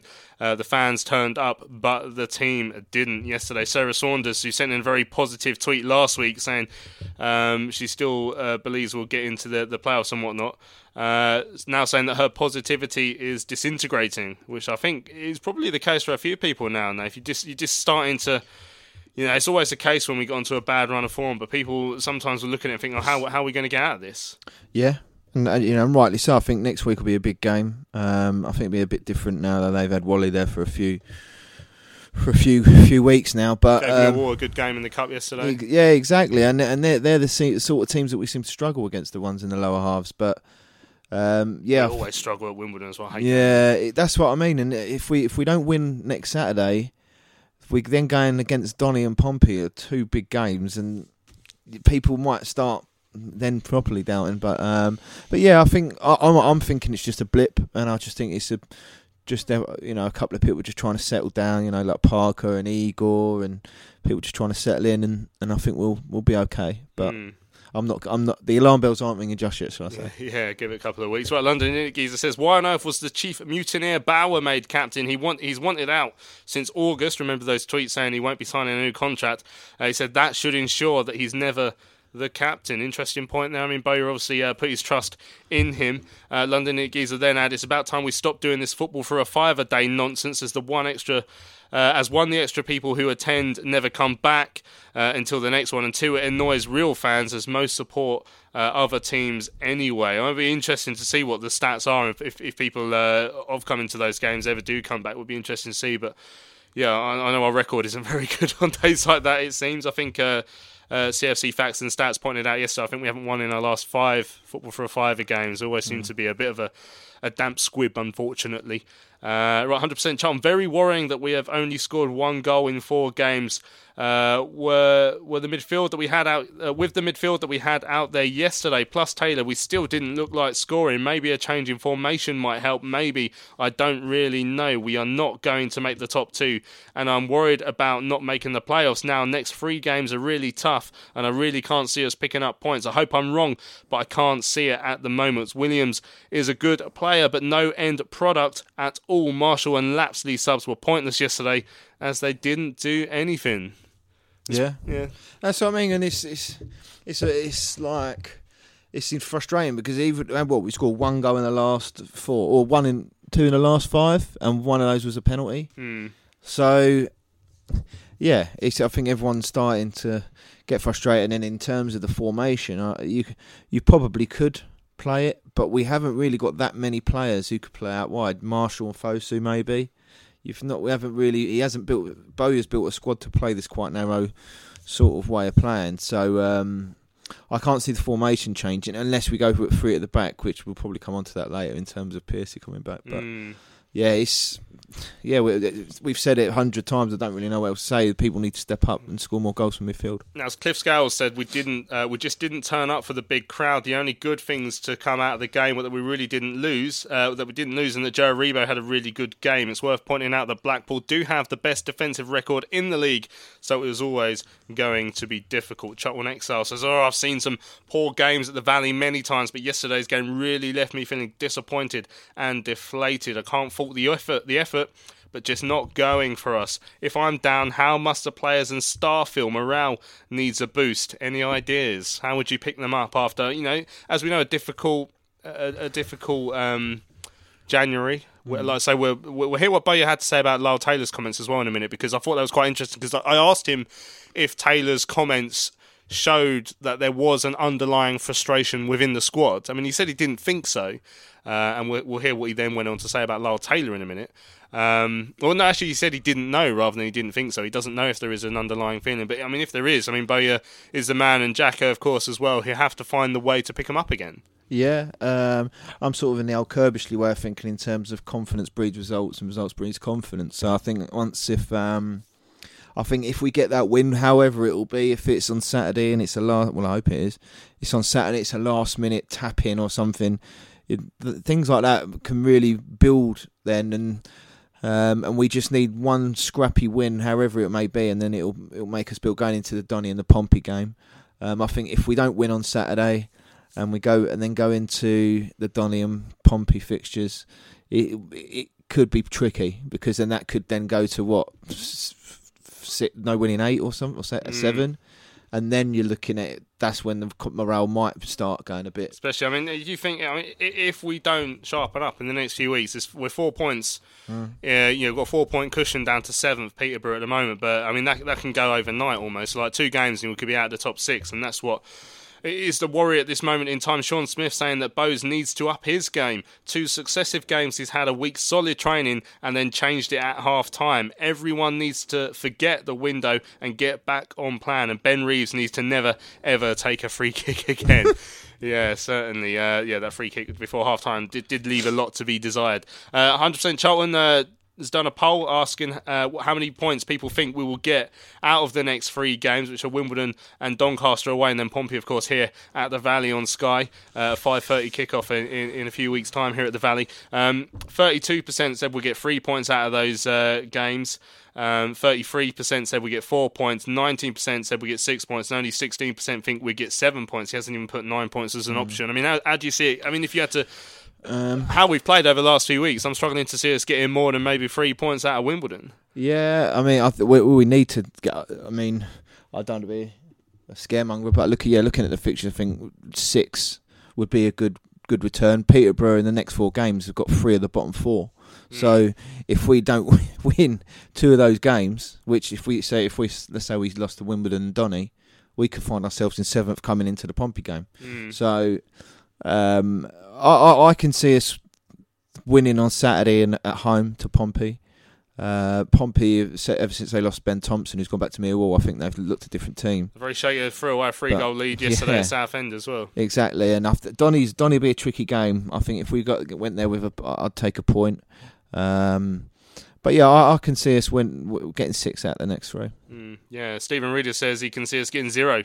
it's possible. Anything's possible. Yeah, yeah, yeah right. Just saying, Charles. Saying, uh, in terms of Joe Aribo and his new contract, we might tie him down, but we will still be sold. He will still be sold when uh, Duchâtelet smells a pound note. Right, Jonathan Ackworth says Sarr is uh, the player of the year for me. Freddie Wells says, I know there's a concern about having two left footed centre backs, but I thought Bauer struggled against Gnanduillet yesterday and would rather see Pearson Sarr partnership. It might just be a little bit lopsided. And we've seen those two play mm. together on before, and when uh, Piercy had to play on the right hand side of the central defenders. I remember that game against Coventry. He looked uncomfortable, mm. didn't he? And we conceded uh, a, a, couple of sloppy goals, in particular one where Piercy would have felt he was on the wrong side and should have done better.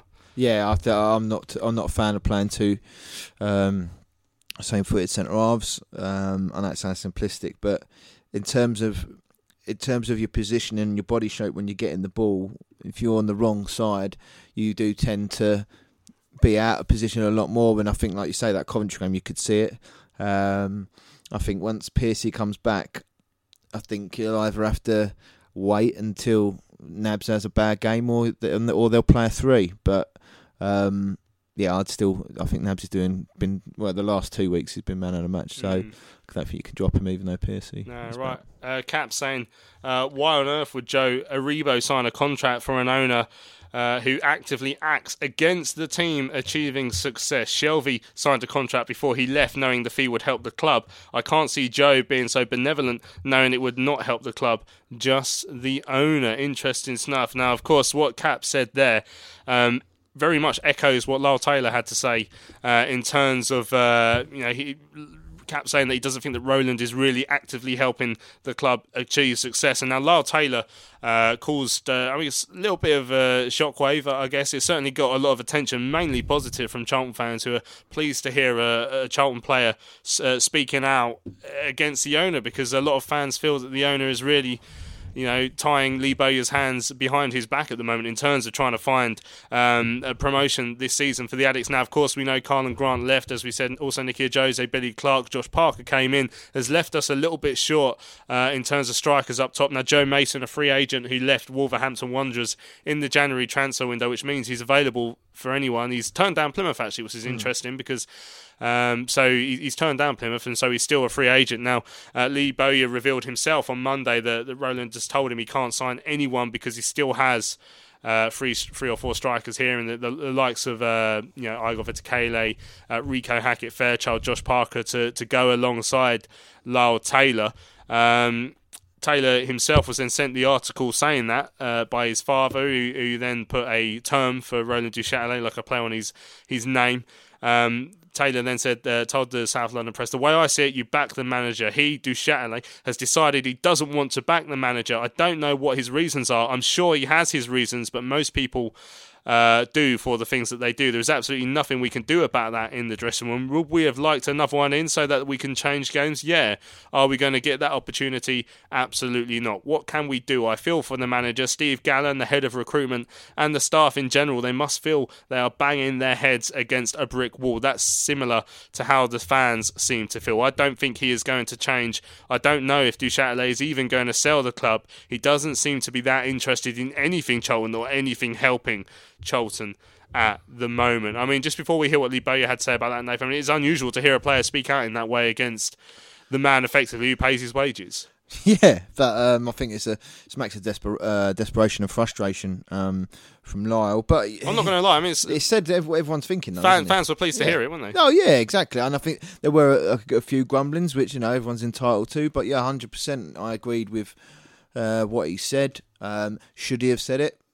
Maybe not. He should have said it. it May, maybe he shouldn't have said it. Do you think Roland cares? Um, Do you think possibly Roland's not. even seen it? no, but that's what I mean. So maybe you know, maybe if he's doing that, is he trying to hopefully force Roland's hand, which we all know it probably won't work. But um, yeah, I, I just think it's just a frustration now because it's more or less all on. It seems like it's all on Lyle's shoulders now our, our season and him scoring the goal. So it could be from his frustration from that point of view. Now, I asked Lee Bowyer about this yesterday about whether you know Taylor's comments does show there is an underlying frustration within the squad, which I certainly think if there is, I mean that may well explain some of the performances over the last few weeks and uh, you know Taylor's frustration on the pitch that we saw yesterday. You know he, he was he's playing alongside an excellent footballer. Um, and he was really bringing they were really bringing the best out in each other. Uh, and so Taylor you know deep down he must be disappointed to have lost a player like that and then like I say two others as well and only one coming in um, uh, which led to this interview with uh, with Richard Cawley in the South London Press. Now I asked Lee Bowyer uh, whether this uh, his comments does show that there is an underlying uh, frustration within the squad. Obviously there's disappointment because we, we lost a, a, good player, and, and, he was Lyle's partner. So yeah, he's going to have frustration and disappointment, but that I think that's something that he has to keep to himself. Um, whatever he might think, and I've spoken to Lyle, and he said he didn't mean it to, to, to come out that way, um, and and he apologised, you know, because at the end of the day, no matter what he might think or might not think, the, owner's the man that's in charge, and the owner pays his wages. So he has to be careful. And I've said that to Lyle. He has to be careful what he says. Um, so it, it, it, was between us, you know. Obviously, there's a lot of disappointment because we've lost a very good striker. And um, but yeah, that's that's football. That happens in football. That happens at most clubs. So. Uh, but yeah, I've spoken to Lyle. He knows the situation. He's apologised, and um, so yeah, that's that's it. It's done. So there we go. I think Bowyer's pretty much drawn a line under underneath it. There, we heard, you know, Lyle's apologised for his comments. I, I, I still think, like I say, most fans don't feel like there'll be anything to apologise for there. Lee Bowyer has to put his managerial hat on. I mean, the fact that even the Bowyer even mentioned uh, himself at the start of the week that he's been told, you know, it's not his decision that, that he can't sign another striker. The fact he's been told by Roland, I mean, that, sh- that must show a little bit of frustration. Otherwise, he would have just said, no, actually, I'll change my mind. I don't want him. Yeah, no, exactly. Yeah, it, it was frustration, but like you say, Bowyer's got to come out and say that he shouldn't have said it. Um, It's like when we have Yeah. to say, "Oh, you're not supposed to run on the pitch." When there's that pitch invasion Yeah. against Accrington, there's some things you just you're supposed to say, aren't you? To, Yeah, in- in, certain positions. and he's got to say that. And you know, I'm not. He probably did speak to Lyle and said, "No, don't." You, you've probably put me in a situation where I've got to explain what you've done now. So, and he probably said sorry, but yeah, um, but yeah, I think it was it was frustration, and everyone's frustrated. You know, Lyle's frustrated, Lee's frustrated, every fan's frustrated in terms of the whole window and how the season looks to be panning out. So, um, but there's there's not much that anyone can do, and we've just it, it, he said no, and until he's not there, we're not going to get that extra player. Well, it looks that way. We're not going to get an extra player that we need, and it's you can't change that. There's not, not what can you do? Not much you can do, is there? Mm, right, so if you want to have your say on that, don't forget you still can.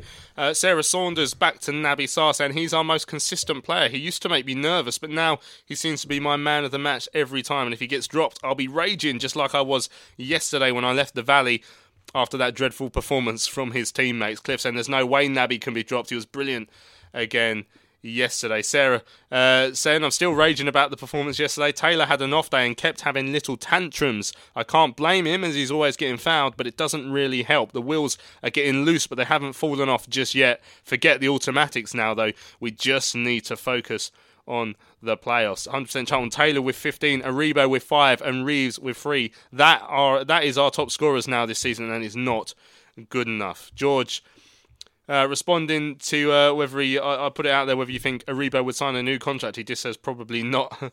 uh, Valley Floyd uh, Road or Snodland Addict on there. Uh, Richard Cawley's best mate says uh, he is the complete defender now about um, about Naby Sarr. First defender on the team sheet. His calmness personified. He's a classy player too. Robert Wagcon. All the talk. Uh, all the talk is about needing an extra striker. I think with the players we have, we could set up to be a great counter-attacking team, especially away from the valley. Although the key uh, to be that to that could be to play Fosu, who seems to be out of favour now. I mean, away from home when we had Karlan, our counter-attacking was amazing. Even at home games, remember the, the home game against Barnsley, for example. We, I mean, we, we, we targeted them their their turnover turnover possession. We picked them off twice.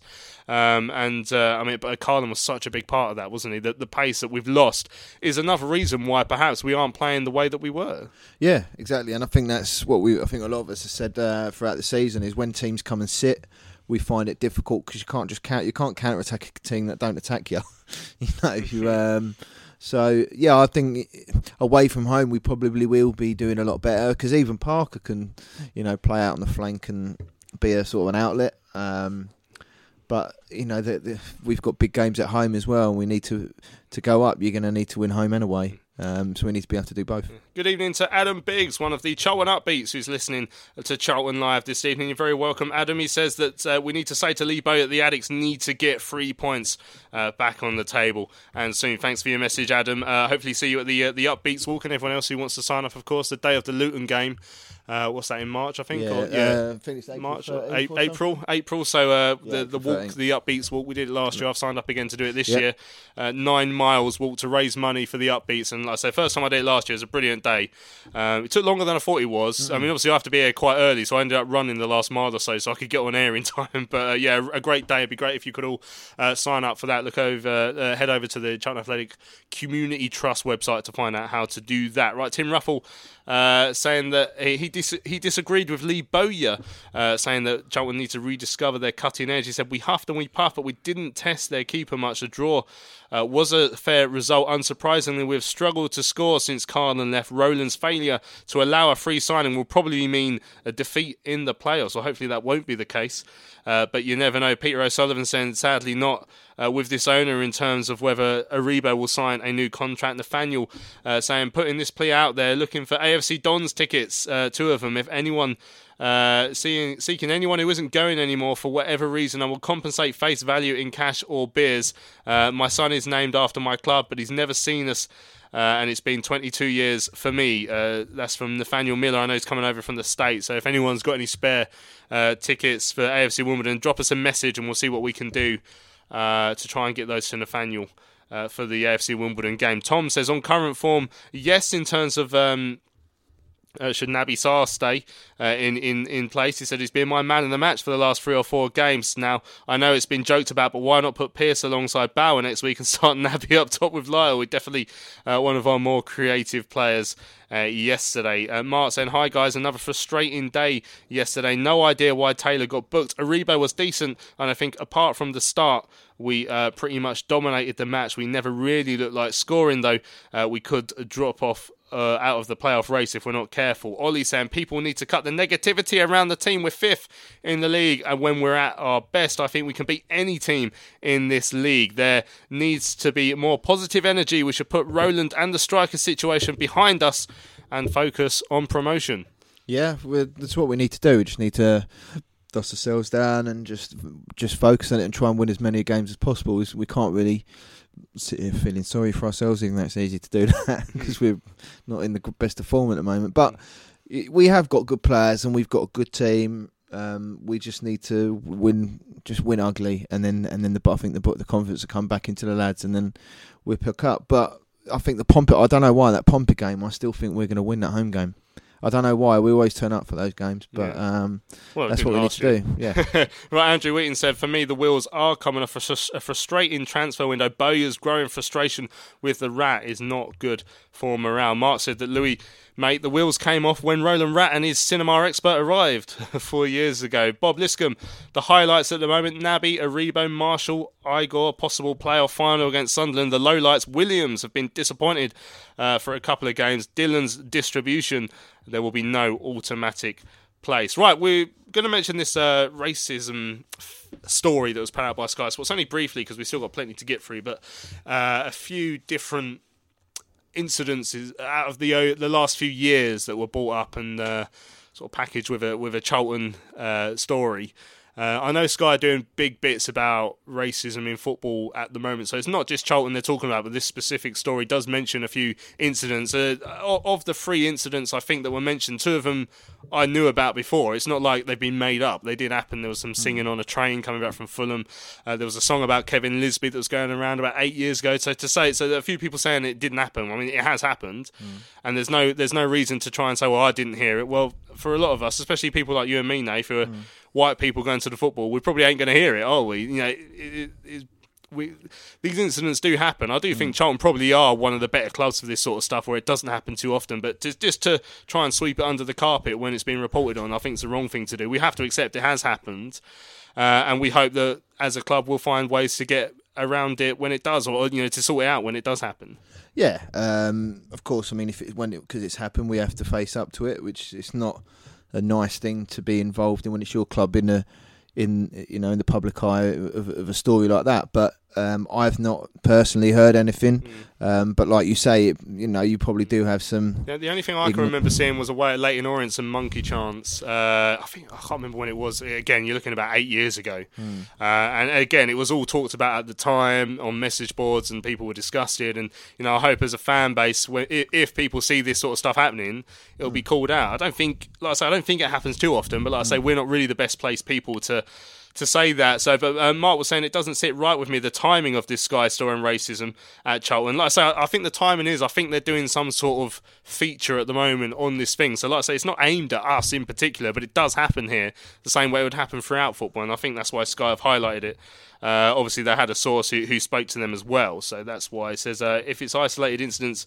Uh, if it's not isolated incidents, they'll be very concerning, especially if it's still in existence. I have personally never witnessed it though, uh, and hopefully, uh, yeah, hopefully that will be the case for most of us who won't have witnessed it. But if you do witness it, then then there's no there's no shame in calling it out or speaking to a steward. Right, uh, Charlton Exile says Taylor seemed to spend a lot of time on the floor uh, yesterday. At first, I thought he was being kicked a lot, but the ref kept not reacting to whatever was going on. What do you reckon was Taylor play acting or just being unlucky with the decisions? Um, probably a bit of both. I think once you do it the first couple of times, refs will probably start ignoring you. Um, I mean, if if listen, if if a ref doesn't give it, he's not he's not going to change your mind if you start stro- stropping on the floor, is he? He's, you know, if anything, he's going to not give you anything. Um, so yeah, listen, I, I think it was there was something about him not or him being one of the most failed players or something in the, the few few weeks ago, which is probably right. But just for me, I, I just get up and go on with it. For me, you know. Right, Dr. Lazarus have answered all five of our questions for us, uh, nice and succinctly. Uh, is is the run of form the wheels coming off or just a blip? He said the wheels have come off. Will Joe Aribo sign a new deal? No. Uh, Jason Pearce is nearly fit again, but can Naby Sarr be taken out when he is uh, back for his recent performances. No, he says he wants Naby to be captain. Uh, what did you make of Taylor's comments during the week? He said Sports, and he said he didn't see uh, the, the, Sky Sports thing. Cheers for that, uh, Dr. Lazarus. Sebo said, I thought in the first few moments of the game, Blackpool were going to be more attacking as they had a few odd early moments. So I thought that when we could catch them on the break, uh, but when we first attacked, that was pretty much when they went ultra defensive and parked the bus. Blackpool also came with the plan to antagonise Lyle and get him booked to put him on that tightrope that succeeded, and that affected Lyle's game. Simon says, very worrying lack of goals throughout the team is a massive problem, not just up front. Poor performances yesterday uh, need a lot more from the team if we're going to stay in the playoff positions. Couple of positives yesterday, though, with Joe Aribo, second half, and Naby, man of the match again. Simon then adds Nabs is undroppable on current form. First name on the team sheet if Pearce is fit. He plays for me, so Nabs uh, up top with Taylor if if uh, if he's not banned or Igor Parker cutting the oranges. Uh, fair enough. I mean, we, we all do make the joke about Naby playing up top, but I'm fairly confident he went up top in the second half for for a reasonably long spell away at um, Shrewsbury last season in playoffs, and he didn't really do anything. Mm. Uh, but Sarah saying just a blip again. Uh, Richard Justin saying at Orient, it, here we go. exactly the moment I was talking about. Orient one year I confronted some fans or some so-called fans racially abusing Kevin Nisbet. So it does happen. Like I say just because it doesn't happen that often doesn't mean it doesn't happen at all. And that's why I think people looking at that, that Sky Sports report and just saying, "Oh, I've never seen it," or "Oh, I don't know why they're saying." I, mean, people a they get way too defensive about a club. And I saw someone on Twitter today.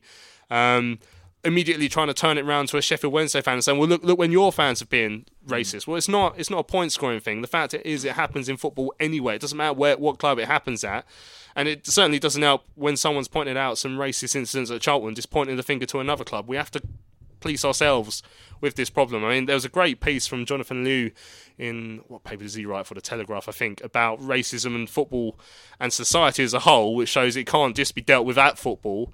But when it does happen at football. I mean, you can do what what you can to try and call it out. Right. Um. Uh, Adam Biggs wants Charlton to beat Wimbledon. Uh, says uh, after Millwall, after all, Millwall beat them, so Charlton have a chance to beat Wimbledon. he's a big fan of the Addicks. Well done, Adam. Uh, Nate, uh, Nathaniel saying thanks for the shout out, lads. Much love from Columbus, Ohio. See you all mm. soon. Yeah, so don't forget if you can get a ticket to Nathaniel, that'd be really good. Uh, for, for Wimbledon away next week. I'm going to have a quick break. We've still got your emails to come. Uh, I just need to catch my breath uh, before we go into the last five minutes or so, uh, or so of the show.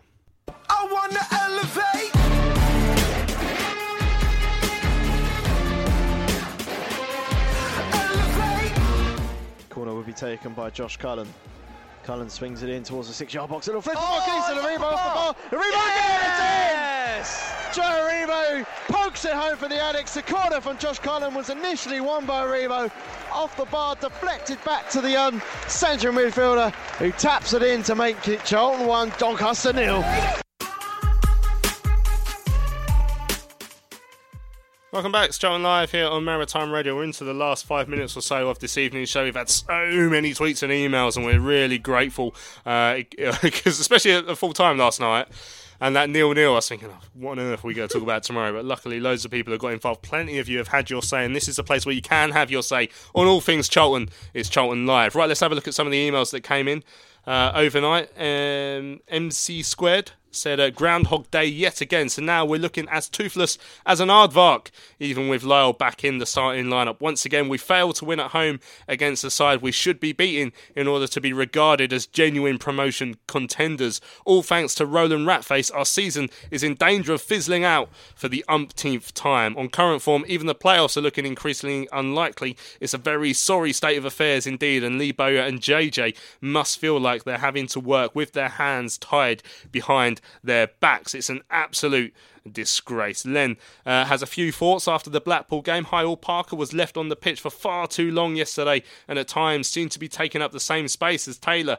He just doesn't feel like an improvement to the squad when compared to Ajose. Never thought I'd be saying that we'd been better off with Ajose. Taylor's goal tally will drop off without a strike partner. He looked a bit wild at times yesterday, and the yellow card was not really a surprise. At this rate, the next one's the next one is going to arrive pretty soon. A lot of Taylor's goals have been from the penalty spot, won by players getting into the box and forcing the opposition into mistakes. In reality, we've only uh, we've only really lost Grant, yet in the last four games, the players seem to have lost their way. We can expect fewer penalties if this continues.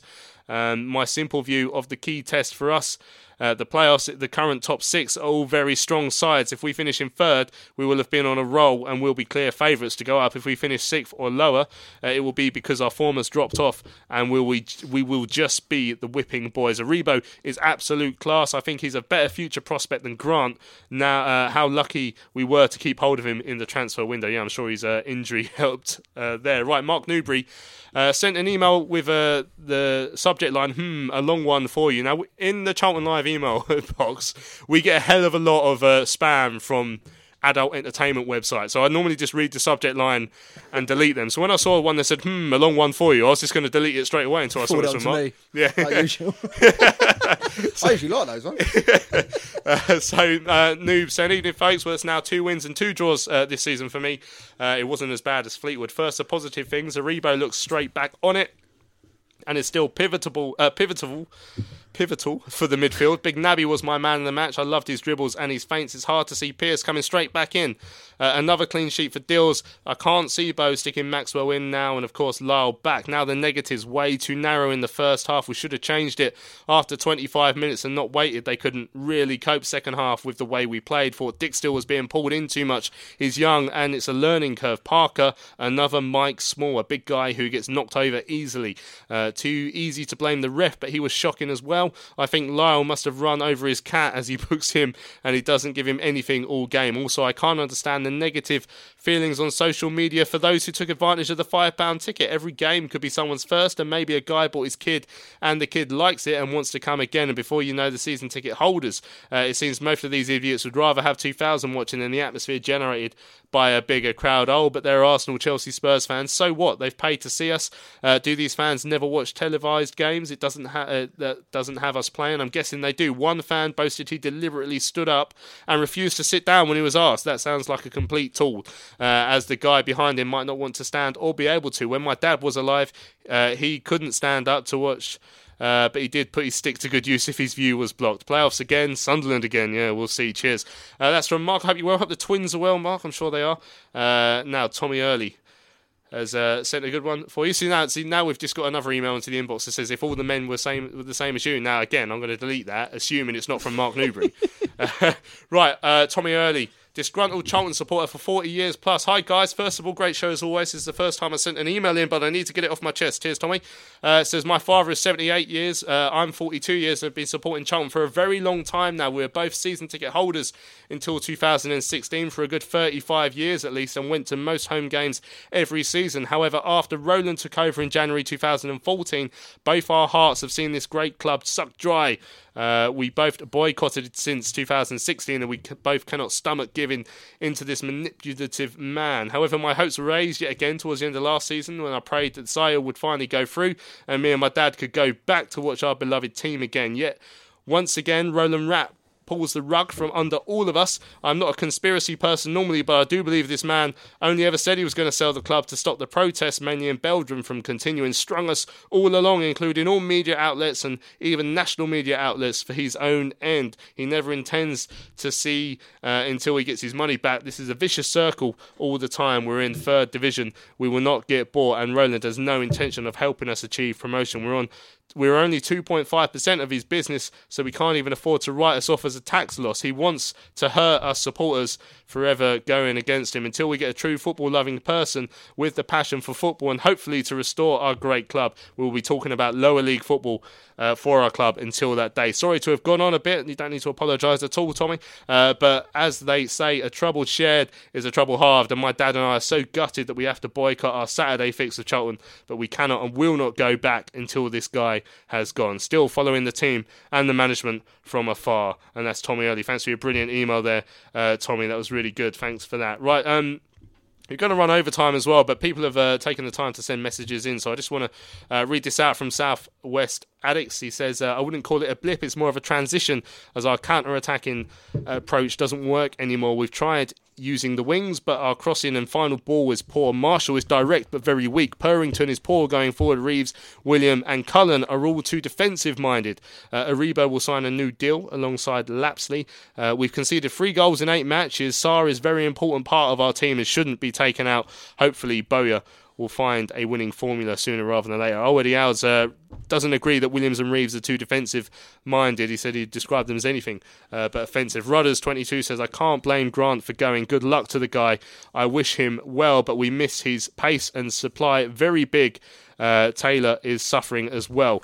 Um, with Grant in the team, we had an outside chance of getting in the top two. Once Grant has gone, uh, not only top two is definitely out, but where uh, playoffs we're, we're, where playoffs were almost certain. We are now fighting for fifth or sixth between us, Donny and Peterborough and one other.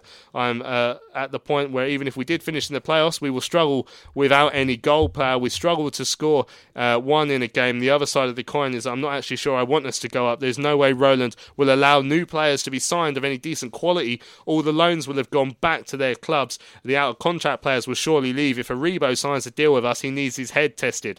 We will get relegated if we were lucky enough to go up, and Roland doesn't deserve it. It's depressing. Any other decent owner would do their their best to tie down Bowyer and Jacko to a new deal, which will then allow them to plan for next season and have a budget for next season. I wouldn't be surprised if someone like Millwall, uh, heaven forbid, came in, offered him a million pounds, and he would be gone. And that'd be uh, very horrible if uh, went to Millwall uh, at the end of the season. But if, the longer we don't tie him down, the more trouble we could be. Right, we've uh, come to the end of this evening's Charlton Live again. Uh, it's absolutely flown by. Um, like I say, it's, uh, it's, it's because all of you have sent in so many messages, and we really appreciate uh, those of you uh, who did that. Now we'll be back here on Thursday evening. I personally won't be. I'm off to Berlin for a couple of days to try and get away from all this Charlton nonsense. But Tom and Nathan will be here with the big match preview. Looking forward to that, Nath. Yeah, buzzing. Yeah, can't wait. Yeah, it's gonna. Be, it's gonna be different. Just the, just the two of us. we'll have we'll have some candles here. Yeah, we'll Yeah. have some have Yeah. some candles, and um, I'm sure we'll have a good time. But um, enjoy yourself in Berlin. Yeah, I'll be back for the Wimbledon game anyway because I am a glutton for punishment. But uh, Nate, thanks for coming in this evening. No stress. Enjoy. Yeah, hope you've uh, enjoyed the show. Thanks to all of you who've listened uh, throughout the evening. Thanks for all your messages as well. Like I said, they've kept us going towards the very end and even over actually this evening. So thanks to all of you who've got involved. Uh, be back here on Thursday night at seven o'clock to listen to the big match preview with Tom and Nath. Uh, I've been Louis Meadows. Thanks for listening. I shall see you this time next week.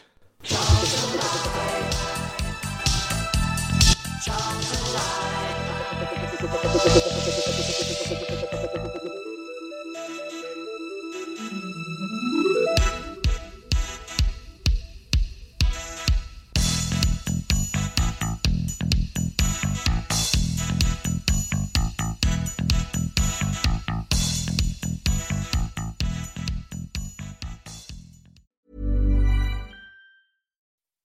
you make decisions for your company, you look for the no brainers. If you have a lot of mailing to do, stamps.com is the ultimate no brainer. Use the stamps.com mobile app to mail everything you need to keep your business running with up to 89% off USPS and UPS. Make the same no brainer decision as over 1 million other businesses with stamps.com. Use code PROGRAM for a special offer. That's stamps.com code PROGRAM.